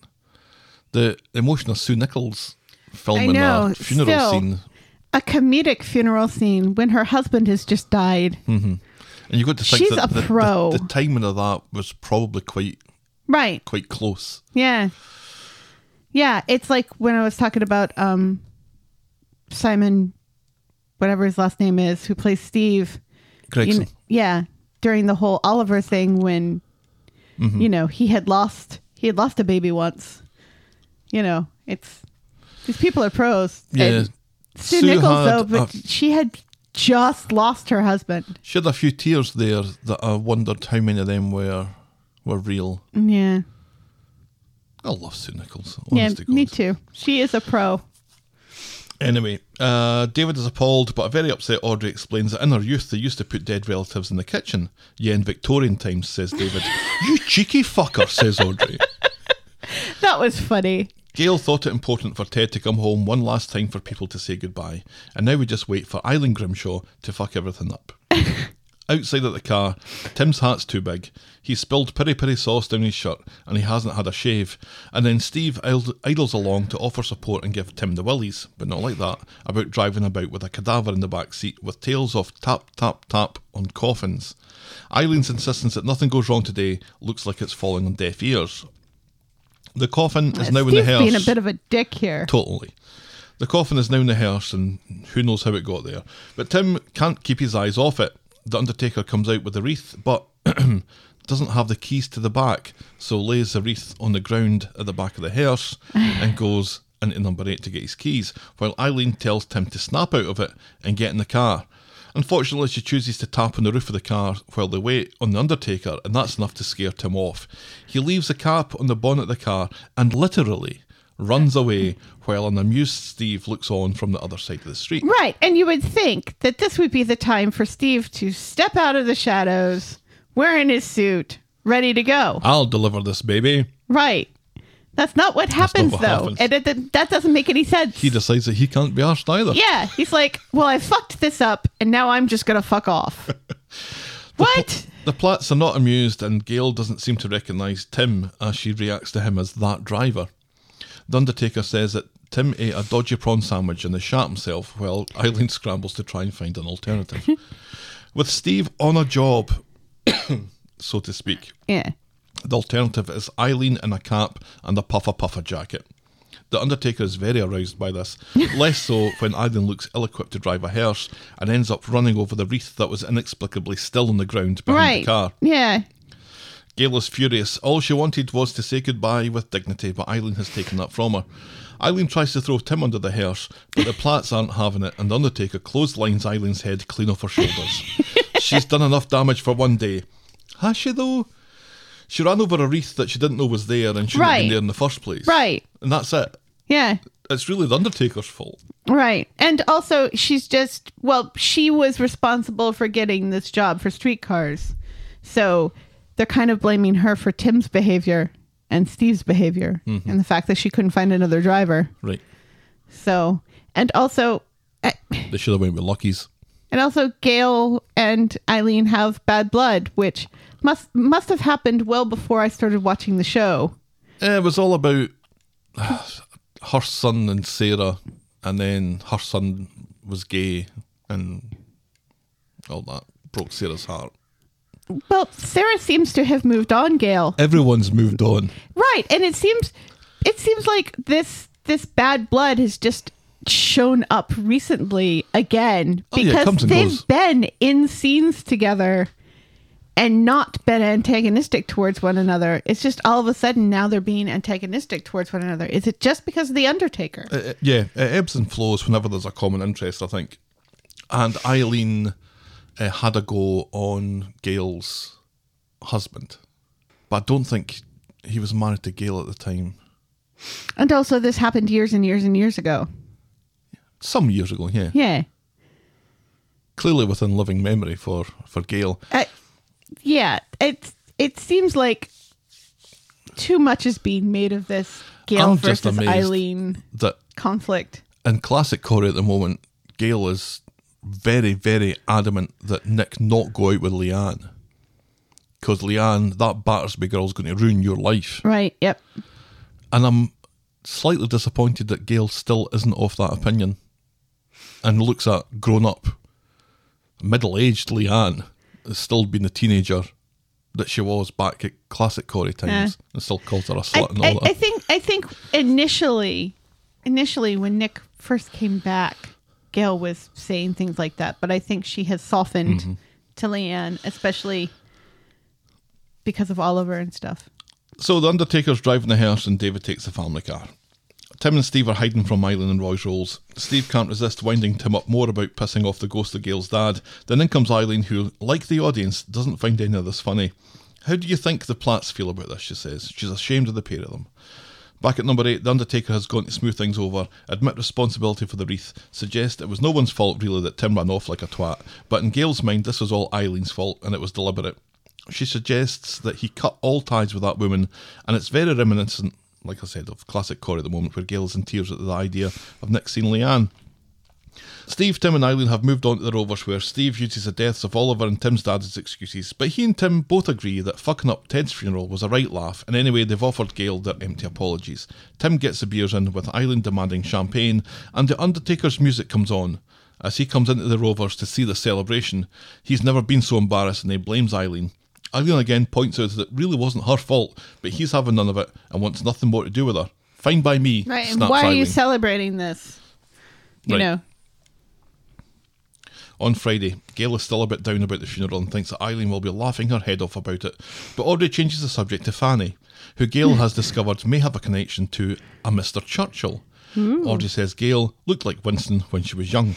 And Not when she Gail- was a baby. And Gail points out that all babies look like Winston Churchill. And I just says, I wasn't talking true. about you when you were a baby. I'm talking about you when you were young. In Roy's Rolls, the Undertaker Ah. sees Eileen and wants to berate her some more about the funeral and how it was and how she was full of the joys in the pub. Eileen points out that Tim and Steve have both lost, lost loved ones and she's been trying to keep streetcars afloat, so why don't you go fuck yourself? Right. The Undertaker apologises. He stresses about work and he shouldn't have snapped at her. She accepts the apology and the mood thaws a bit until The Undertaker reveals that he has somewhere to be with someone, and that somewhere turns out to be the library, and that someone turns out to be Gail. Later, Eileen runs into Audrey and expresses her concerns that Gail might be losing what remains of her marbles, and she's convinced and concerned about her. And she's concerned about her and the Undertaker. Audrey tells her to mind her own beeswax and wanders off.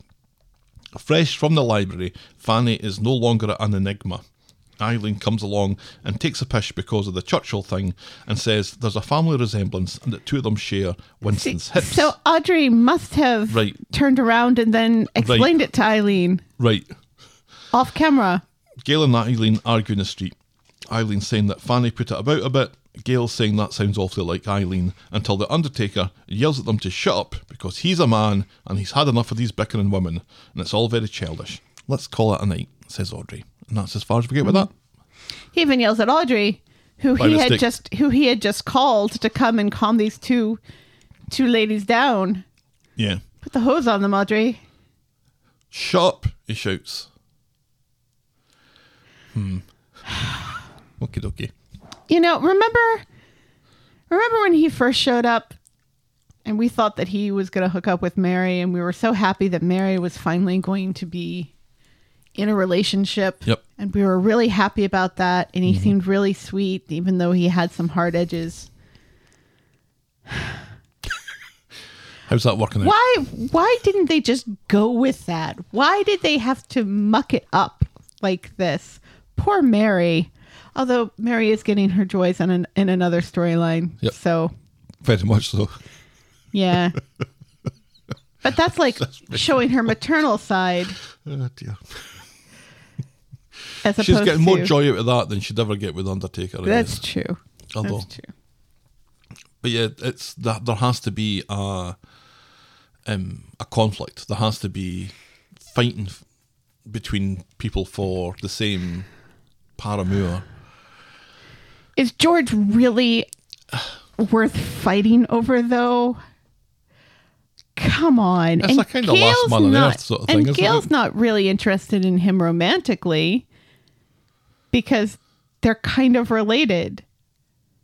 I mean, it's a distant relation, but they are kind of related, you She's know. a Giuliani. because because you know as audrey points out well they have a relationship but it's not that kind of a relationship Mm-hmm. you know they're just friends and george says i want to be friends with both of you What does that mean? Bearing in mind it's a man. god only knows men are dumb We've seen when Harry met Sally, right? no offense it's my favorite movie Ever? yeah Ever, ever. ever ever Wow, I think I've seen it once. That was alright. it, it went on for a long time, I remember. i love that movie What my favourite movie be? Oh, it's Jaws 2. you really love that helicopter scene Jaws 1 doesn't eat a helicopter. That's my point. That's why Jaws 2 is better than Jaws 1. because a shark eats a helicopter Yep. It doesn't get its face cut off Well, I ate it from the bottom up. Obviously, it's not stupid. Our next storyline today is Da do Ron Ron Ron, Da do Ron Ron. what, what was it with helicopters in 70s movies there seems to be an awful lot of them Was it? Yeah. Well, there's that one where that guy got killed on set. Oh, The Twilight Zone. Yeah. That's it. I'm sure there are others. I mean, What, what is it with uh, uh, girls being ghosts in 1980s movies? Because there was Poltergeist. I'm sure there are others. On Monday, Ronnie's getting a tour of the builder's yard and is unimpressed, thinking that Ed had a better setup back in their old gaff. Paul backs up Ed and reveals that he used to work at the knicker factory where Michael works. From frills to drills, says Ronnie. Oh, he's sharp, isn't he? He is. Isn't he sharp? He is. He invites Paul to join him and Ed at the casino, giving Paul a nickname Knickers. Yes. I love that. Me too. Me too. called Knickers now. Yes. And he doesn't seem to mind it either. Where's Knickers? Oh, he's just in the pub. Brilliant. Yay. I hope they keep this up. Yeah. Knickers goes off to finish a job, leaving Ed to explain to Ronnie why it's not a great idea for him to be in a casino these days. Ronnie had no idea. Seems to be a little chuffed that Ed isn't Dad of the Year after all, and can't believe that Ed let Michael take the fall for him. Ed hmm. explains other, that otherwise Aggie would have left him. He knows that Ronnie and Aggie don't see eye to eye, but he asks Ronnie to play nice, especially if he's going to be moving nearby, and offered a longer term contract on the show. Mm-hmm. And that's all that happens with that this week. Yes. And Ronnie seems to soften to Aggie a little bit. At least theoretically, yeah. Yeah. There's a theoretical softening. Yes. So he's not going to call her the Iron Lady anymore. Right. It's just offensive. Yeah. Nobody wants to be compared to Margaret Thatcher, do they? Right. Oh, l- let me just check. Is Thatcher still deed? Yep, still deed. the thing that I could have done with because they, they planted the seed last week of the whole uh, Is Aggie Ronnie the Ronnie daddy? thing, right? Mm-hmm. And I'm loving Ronnie. Mm-hmm. This is this is a good character. This It is is a good character. immediately a good character Yes. and they're giving him the swagger and he's got Mm-hmm. the banter and he's he's got the skill of a of a master salesman just to turn Yeah. any, everyone that he comes into contact with he's leaving with a little smile It's kind of like Michael. and a little song in their heart kind of thing a little bit right Yeah. and then we get two scenes and nothing more for the rest of the week Yeah. like really Yeah, I would have preferred more of this and less of Yasmin. right I'd have preferred more of this and less of pretty much everything else this week it wasn't a great week Steve laughing about killing a dog. Was funny though No, the, the funeral stuff, the running over the wreath and stuff was kind of funny. The whole Steve laughing about driving so fast a dog flies through the window, not funny. Well, we'd only assume that it died. Anyway, our next storyline today is Asha's lovely storyline. It's like in uh, Anchorman when his dog gets thrown off the bridge. Doesn't get thrown off the bridge, gets punted off the bridge by Jack Black. On Wednesday, Nina has turned up at Asha's to walk her to school. Dev is extraordinarily awkward by not being awkward. He says he'll be going out tonight if the two of them want to get jiggy on the sofa. what? And Aadi is disturbed by this and prefers Dev when he's not PC and is a biggie as a bigot instead. Like they know. Like they've ever heard the Will Smith song. Get jiggy with it. Wiki These- Wild, Wiki Wild, Wiki Wild, Wild Wrong West, song. Jim West, Desperado, No, Rough Rider. says, No, you don't want jiggy nada. with it. Na na na na na na na. Na, na, na, na, na, na. Anyway. There's a Nina though has on plans to take Asha to a spoken word event on feminism or something. Mary Online. and Dev are in Roy's Rolls talking about that awful human ITV Corrie. Dev seem, senses Nina and Asha coming and tells Mary to be cool. She says she's mama cool, but then calls Asha and Nina lovely lesbians. Dev is affronted at the label. Asha is angry that he told her, but Nina just laughs it off. Right. They talk about the spoken word thing, and Dev's impressed with the literature, and he mentions that he's reading a great book, book at the moment about one man struggle. Aren't you reading Bravo 20? asks Asha. Cracking line. And Nina says it's good to keep an open mind. Bravo 20 by Andy McNab was a book written by a guy who was in Iraq about his kind of, I think, Iraqi experiences. Mm-hmm. So it's, a, it's a typical man's book. Right. Yes. A man's book for people who don't read books. Right. This is what Dev's reading. Yeah. That's why that was funny. Yes. On Friday, Even if you don't know all of that, It's still funny, It's still right? funny, Right. Because the, just the name Bravo Two Zero sounds you, like you kind of know. yeah, It's like a zero dark thirty. yeah, yes, You kind of know that has has some military connotations. it. right, yes, On Friday at Roy's Rolls, Asha's complaining about her dad and Mary, who seem to be too into the fact that she's into another girl, but Nina thinks it's cute. They arrange to Netflix and chill later when Dev texts her asking her to invite Nina for tea. Again.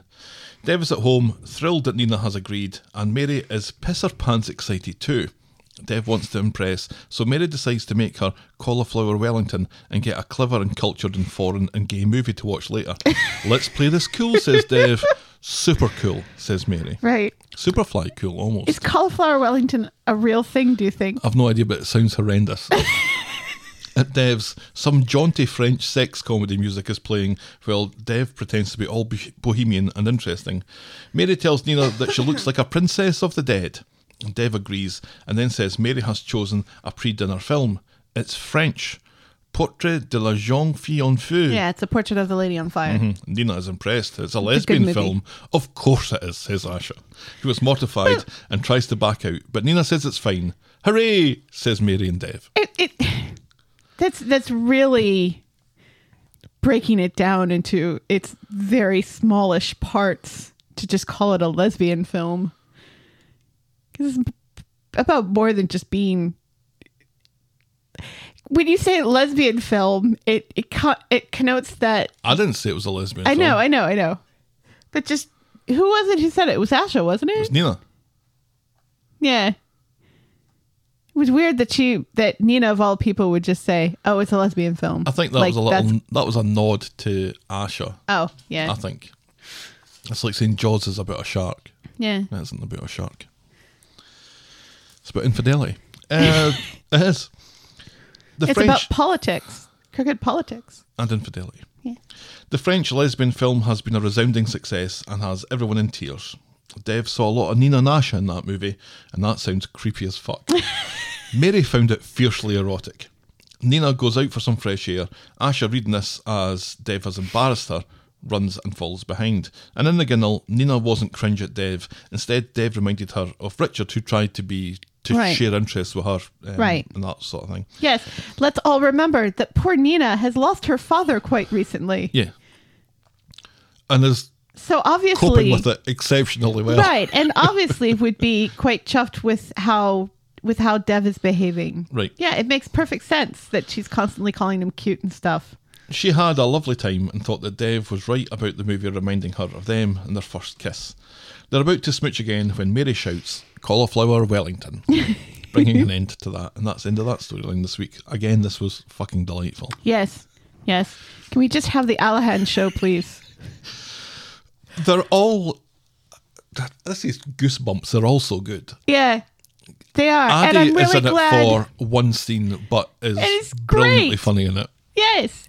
And I'm so glad that they've included Mary back into the family because that's kind of been missing, Yep.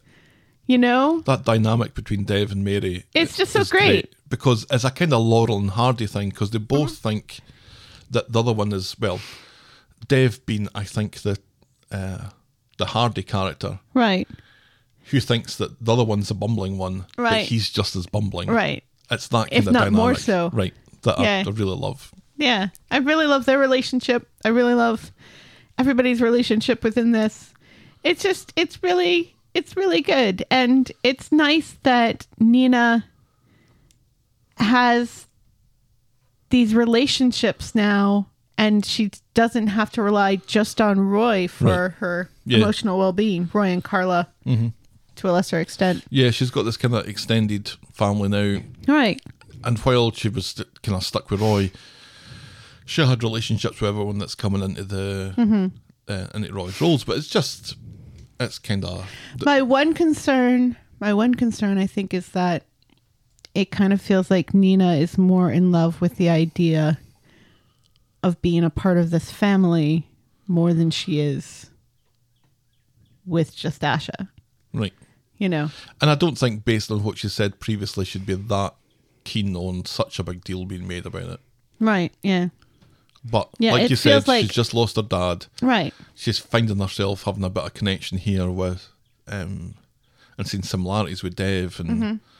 and how it's nice that someone's trying to Right. make yeah. her happy, basically. Right. Yeah. Yeah, it's great stuff. Yeah. I, as long as she doesn't stay in the relationship just to hang out with Dev. Right. Or Mary. This isn't by design, but uh, we always seem to follow the wonderful Alahan and Nina storyline with Johnny on the inside. Ugh. On Friday, Johnny is being weird in his cell, and his new cellmate Kai doesn't seem to be interested in humouring him about it. And Yes, this is the guy who doesn't wear underwear. Kai? Yeah. Right. He's the guy from last week who doesn't wear underwear. Later, Gary's on the phone pretending to be speaking with Jake from State Farm. Behind him, Johnny walks by and spits his meds into his hand and then hangs around like a bad smell behind Gary, clearly associating Gary with imaginary Jake with his relationship with imaginary Aidan. Back in the pool hall in the prison, Kai is continuing to rip the piss out of Johnny, and Gary is careful this time not to get too involved. After Kai leaves, Gary tells Johnny to be careful around his new cellmate. He's heard things. Hmm. Later, Johnny's off his head looking at cats that aren't there. Again, it's not a new cellmate. He was a cellmate last week too, after the other guy died. Gary tries to tell Kai that Johnny's been through a lot and he's getting worse, but Kai is low in sympathy having to share a cell with a head case. And later still, Kai walks in on Johnny in the cell, petting an, imagine, an imaginary cat on the floor. Mm-hmm. And that, thankfully, is all that happens in that this week. Yes. Not enjoying this still. No. Although Johnny is And Johnny seems now. Johnny seems to kind of think that Kai is in a little bit. When he first comes into the doorway, he starts to smile, mm-hmm. seeing his shoes. Right, And then we pan up, and it's the guy who keeps forgetting to wear underwear under his sweatpants. right. I really don't have anything else to say about this. Me neither. Okay, our final storyline today is Team Simon. Ah. Team Simon's score fluctuated quite a bit this week. Mm-hmm. On Monday, Simon gets home to the flat. He's been out all night and Leanne claims to have been concerned. He's not impressed, throws a fiver down on the breakfast counter for messages, tells her to get them herself today, and then fucks off for a shower because last week Leanne hooked him. Post shower, he's at work. Jacob mentions that Simon's phone's a brick and he's going to need a new one so Jacob can get hold of him. Simon explains that he's uh, not new at this bad guy malarkey and describes the time that he was in a gang and knocked Audrey over. Jacob's clearly quaking in his boots when he goes off to deliver some drugged up chippy teas. Later, Jacob throws a fancy phone at Simon. Call it a productivity bonus, and he suggests that he tells Leanne, Leanne that he was Employee of the Month or whatever. There's another deal coming up that'll be a nice little earner, and Jacob suggests that Simon enjoys a wee toke or two of the product before they shift it. Mm-hmm. Back home, Leanne quickly turns off the psychic on TV when Simon comes home.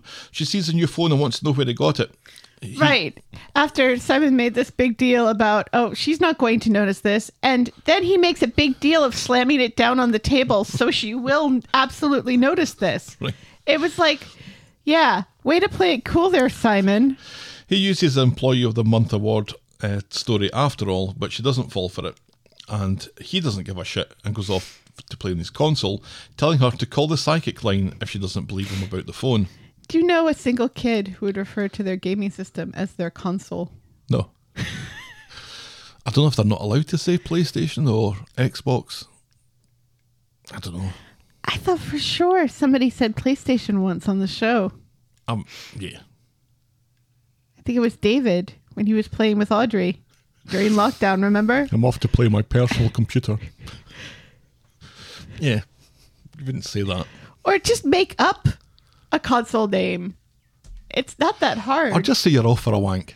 right. I'm off for a wank. or I'm off to play video games. Right. I'm off to play my console now. On Wednesday. On Wednesday, Toyah has gone round to see Leanne and she's up to high door getting the place tidy and she thinks that Nick has put Toyah up to this after all the feather and hotline shenanigans from last week. Toyah doesn't have a clue what Leanne is talking about, but it doesn't matter because Leanne has packed all that in, although she is having a personal and in-depth session with a psychic in about five minutes. Right, and that's why she's cleaning up. So Derek Pecora shows up and he knows And he knows he knows he's here. Dick. I've got that covered. And knows that he's here for a little boy. Four one two six nine. and that I've got that covered. And that he's contacted Leanne already. Leanne is amazed until Toyah points out that all of her photos are everywhere and Leanne is still Betty. clutching onto a stupid feather. Derek Pecora pretends to go into a trance and says that the spirit is here. Derek Pecora reckons that the kid was ill.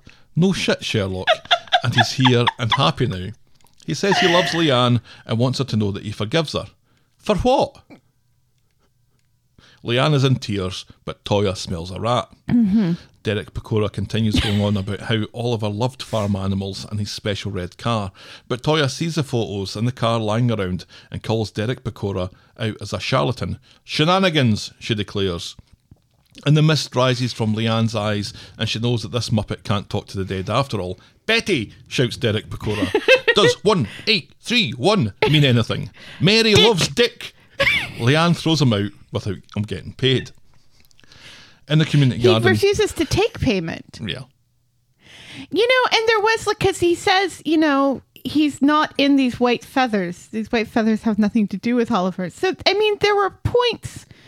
There were points where it seemed like this guy was actually maybe doing a service to her in letting go of Oliver, but also by using. If what that is, is don't take comfort from the feathers, take comfort from me. That's what that is. Yeah. Man, I'm still sad that he's dead. Derek Pecora? Yes. Yeah. So now he's he's hooking up with Betty. He never saw that coming. That was the greatest ghost hunting show of all time. I much prefer it to the to the bros they have on Discovery now who Almost haunted live. I just it was a it was it was hilarious. It was event television. Maybe I was off that age, but and I never believed a word of it. But settling down at ten o'clock to watch Most Haunted live, where nothing's going to happen for three hours. It was great, except for fun. like blurry people running around with night vision, Or the orbs. Remember the orbs? And, like- or otherwise, specks of dust. looking up people's nose. It was like it was like a funny Blair Witch. yep. And then uh, Yvette Fielding saying to Derek Acorah, You haven't been possessed tonight yet, Derek. You better do that now. In the community garden, Jacob has rolled Simon an enormous joint. It's it's comedic how big this thing is. Now, we used to roll Why? triple skinners, which would be two lengthwise together and then one sideways at the end. So it'd Right. be like a, a length and a half Right. of a normal rolled up cigarette. Right. This was like five times that. This Yeah. was like a quadruple. This was the most ridiculous looking Skinner. joint I've ever seen in my life, and it makes no sense. It took Simon two hands to carry this thing. Is it just so that it would show up on camera from six feet away, do you ah, think? Maybe. Kelly the Chin comes along, shocked that Simon is suddenly into drugs. He tells her to go home and play with her dollies. She calls him a stupid prick and walks off. Coming out of Speed Daal, Toyah sees all of this, but it's unclear at this point whether she saw the joint, although you'd have to think it would have been impossible not to. Especially since it's poking her eye out from across the. Right. Ay, ay, ay. Back at the house, Leanne can't believe that she's been so stupid. Toyah says it'll get easier, but in the meantime, maybe give Simon some attention. Leanne thinks that Simon Yeah, is maybe. sound, but Toyah disagrees, saying that what she saw earlier uh, gave her some uh, cause for concern and worried that he might be going off the rails again, but stopping short of mentioning the Mahusive joint. Right, yeah. He's just hanging out with dodgy kids, so she didn't see the Mahusive joint. But Leanne says that I'm not in the mood to talk about this Right, yeah. and just kills the conversation. Right, yeah. I'm not in the mood to talk about the one thing I should be paying attention to Right. and taking responsibility for. And this is why the Team Simon percentage got a little nudge up Right. because Leanne's uh, disinterest was just so appalling. Right. Yes. On Friday, Simon is on the phone And she doesn't seem all that sorry for decking him. No, no. Because when he, you know, when he, when he first comes out, she's like, "Oh, why are you so mad at me?" He has to point out to her that she punched him in the face. Right. Need I remind you, ma'am? Not 24 hours ago, I was the recipient of a punch in the face. By you. Simon's on the phone apologising to Kelly the Chin. I wished it hadn't done that as well.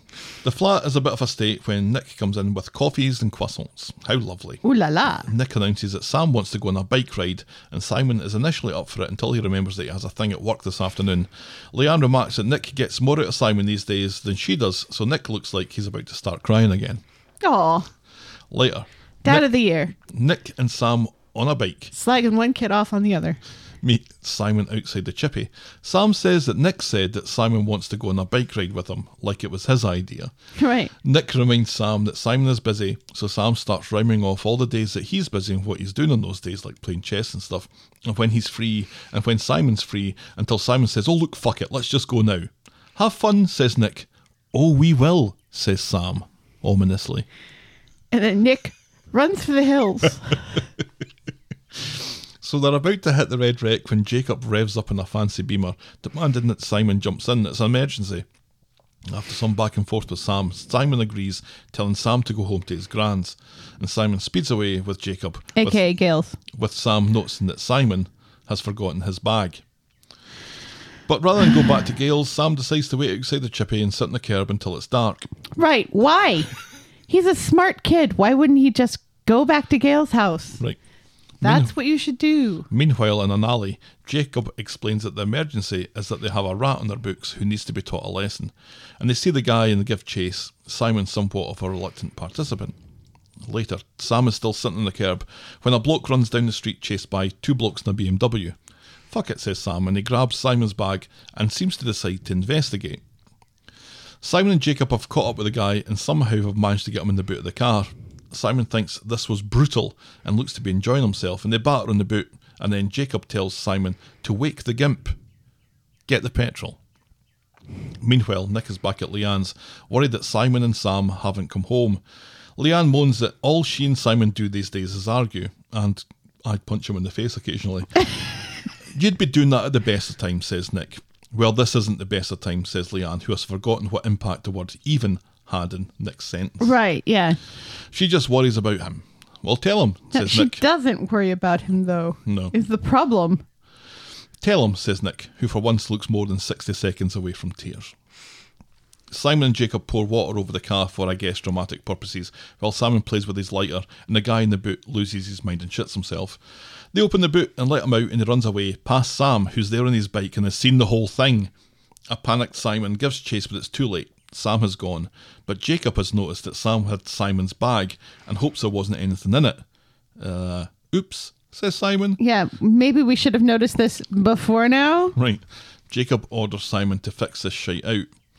So Simon pedals to number eight to see Sam, but Sam is on the couch pretending to be asleep.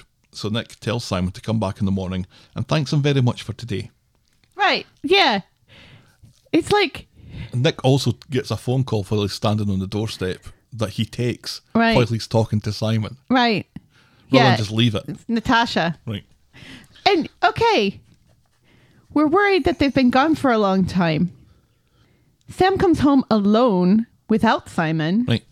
With a bag With- that he never had. with a bag, and Nick never says, "Oh, by the way, here's your bag." To Simon. Mm-hmm. Simon doesn't say, "Oh, well, he has my bag. Can I get my bag, please?" Which he could very easily do right then and there. All of a sudden, we've forgotten that they were gone a long time. Sam was sitting right outside that chippy that people drive by and walk by all the time on the show. Mm-hmm. Nobody noticed that he was sitting there the whole day. Nope. I didn't know who he is. But just this kid. Actually, Stelly was talking about the time that she was sitting on a curb and the police came up to her and told her to go home. When did, you this know about that? Did you know about that? No, when was this? I found about this on the Patreon of our SpongeBob SquareCast podcast. When was this? Uh, it must have been recently because Axel was Axel at the time. Oh, yeah, it's probably quite recently when Hmm. she and Axel and Ellie were going to Subway or something. Probably. That's all they seem to do. Right. It's kind of Sitting on the curb, eating their six inch subs, and the police say, Nope, no eating six inch subs on this curb. Right. Not in our town. Right. Don't they have something more important to do than to this time, no. harass 12 year old girls and one transgendered boy sitting on a curb eating Subway sandwiches? Now we know how John Rambo felt in First Blood. mm-hmm. Uh, the time that I sat on a curb, my friend got punched in the face because of it.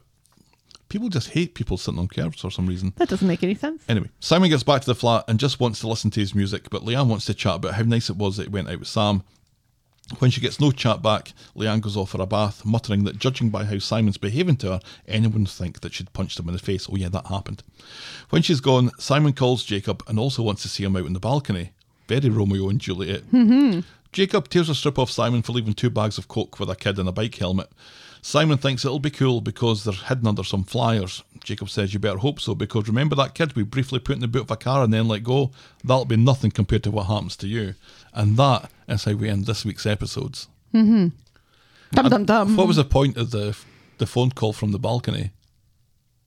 to get him to go outside so they could talk very openly in public about two bags of Coke. He's shouting, There were two bags of Coke in that bag! Really loud mm-hmm. in a neighborhood that a cop lives in. Granted, in the same building too. Doesn't are- aren't they? Isn't Craig and uh, Imran and um, all the other people who live with them? Where no, do they live? No, they're above a shop. but yeah, it's like we should be getting like the big bad, the big drug villain, the drug lord Yeah. soon. I I'm surprised that they haven't that they haven't that he hasn't premiered yet already because they keep talking about him Mm-hmm. in the in the all the articles and stuff about this guy who's going to be playing the drug lord and blah blah blah blah. Oh, blah. that's that guy? yeah, it's that guy. Oh, okay. and and how like he's wearing like a piece of jewelry that belonged to his dad and it's a tribute to his dad who loved coronation street everybody's parents seem to love seem to have loved coronation street What's your point? of course they did. There was nothing else to do. I have managed to catch up on this year's Emmerdale, classic Emmerdale, classic Corrie on uh, the ITV.com, the- Uh-huh. the hub. yeah i'm still trying to catch up with ozark Watching, the, especially the old Corrie and the old Emmerdale from the late 90s, it's just such good fun. And I think because it's two episodes a day when it was like three episodes a week, Mm-hmm. everything seems to happen really quickly. right Like, and there's iconic moments seem to happen every other day, and Mm-hmm. Right. and people leave and get back together again, and Mm-hmm. and then leave for the third time or whatever, all over the space of like from Monday to Thursday sort of thing. It's really really good fun. yeah i'm trying i'm still trying to catch up with ozark even though the golden globes are tomorrow but I've been distracted because Sally and I watch our WandaVision on Fridays, and also the Muppet Show is now on Disney Plus. So I've been enjoying watching How quickly we get distracted. all this ridiculousness from the Muppet Show from the late 1970s and early 80s, and all of these people who were famous once upon a time. I was quite, especially after last week, very much Team Simon. Mm-hmm. I'm a, I'm kind of liking the idea of him turning a little bit heel and being a Yeah. bit of a rogue. Right, because he he was a bit of a rogue before Right. as well. But he, but he has good cause to be now. Yeah. But he doesn't seem to be fully immersed in it. No. He's kind of been there for Sam and he's helping out Nick. He's the new Gary. He's just basically pissed off at Leanne, is, Right. is all that he is. He's the new Gary. Been pushed into a life of crime by people being mean to him. Mm-hmm. Yeah. A woman refuses to show him love, and so he turns to a life of crime. It's Gary all over again. Only instead of Sarah, it's Leanne. right. Yeah. Instead of romantic I love, it's I was maternal love. also more more into him being a drug runner when it was just dope. Right. Yeah. Now it's coke. That's a bit more serious. Yeah. That's a that's a very long time in jail for that. Yeah. and Won't then be you long. feel about be. marijuana here is like legal, so it's, Yeah. it's it's it's not even that he's doing anything particularly naughty. Right. Yeah. Although Won't be long until he's, you know, trying to deliver heroin and hollowed out hymnals. Right. So that was Coronation Street this week. Yes. I don't think it was very good. I think there was lots of it that kind of annoyed me and bored me. The bits that were good, I think, were exceptionally good, and Yeah. maybe were exceptionally good because the things that were round about it weren't that great. Well, no, because the, anything that the Alahan family does anymore is always exceptionally good. Right. The chemistry is just perfect there now. So it seems. Yes. So obviously, our moment of the week is going to be a portrait of the lady on fire. Yeah, I think so. Portrait of a lady on fire, not the lady on fire. And I think we gave it to uh, we gave it to the conversation that Asha had with Dev two weeks ago, 3 weeks ago. But And I don't think there's any real competition for it. and a couple of weeks before that, we gave it to Dev and Aadi dancing when they find out that Corey is no longer a thing. Yeah, that might have been last year. Yeah. So I, I, I stopped, only started recording it on my spreadsheet uh, this year. I'll have to go back and listen Yeah. to the other ones. Doesn't matter. No, it doesn't matter. Doesn't matter. but We've- for the sake of com- completion, Yes. That's our moment of the week. that is our. Well, that was fun. Nope, that was our. Timbot4000 Nope. says you have got to be shitting me. that. That is our. Nope. that is our. Moment of the week. Oh, fucking finally, moment of the week. There we go. Your bottom moment of the week. Johnny's cat. It's kind of getting old now, isn't it? It was never fresh. Johnny petting an, an invisible cat. That whole storyline is just so dull. It's just bonkers. The thing is that I reckon it's probably doing a, a an interesting take on a character in prison. Right. That here we have a character in prison who has this uh, Right. illness. Right. How does that affect him? Mm-hmm.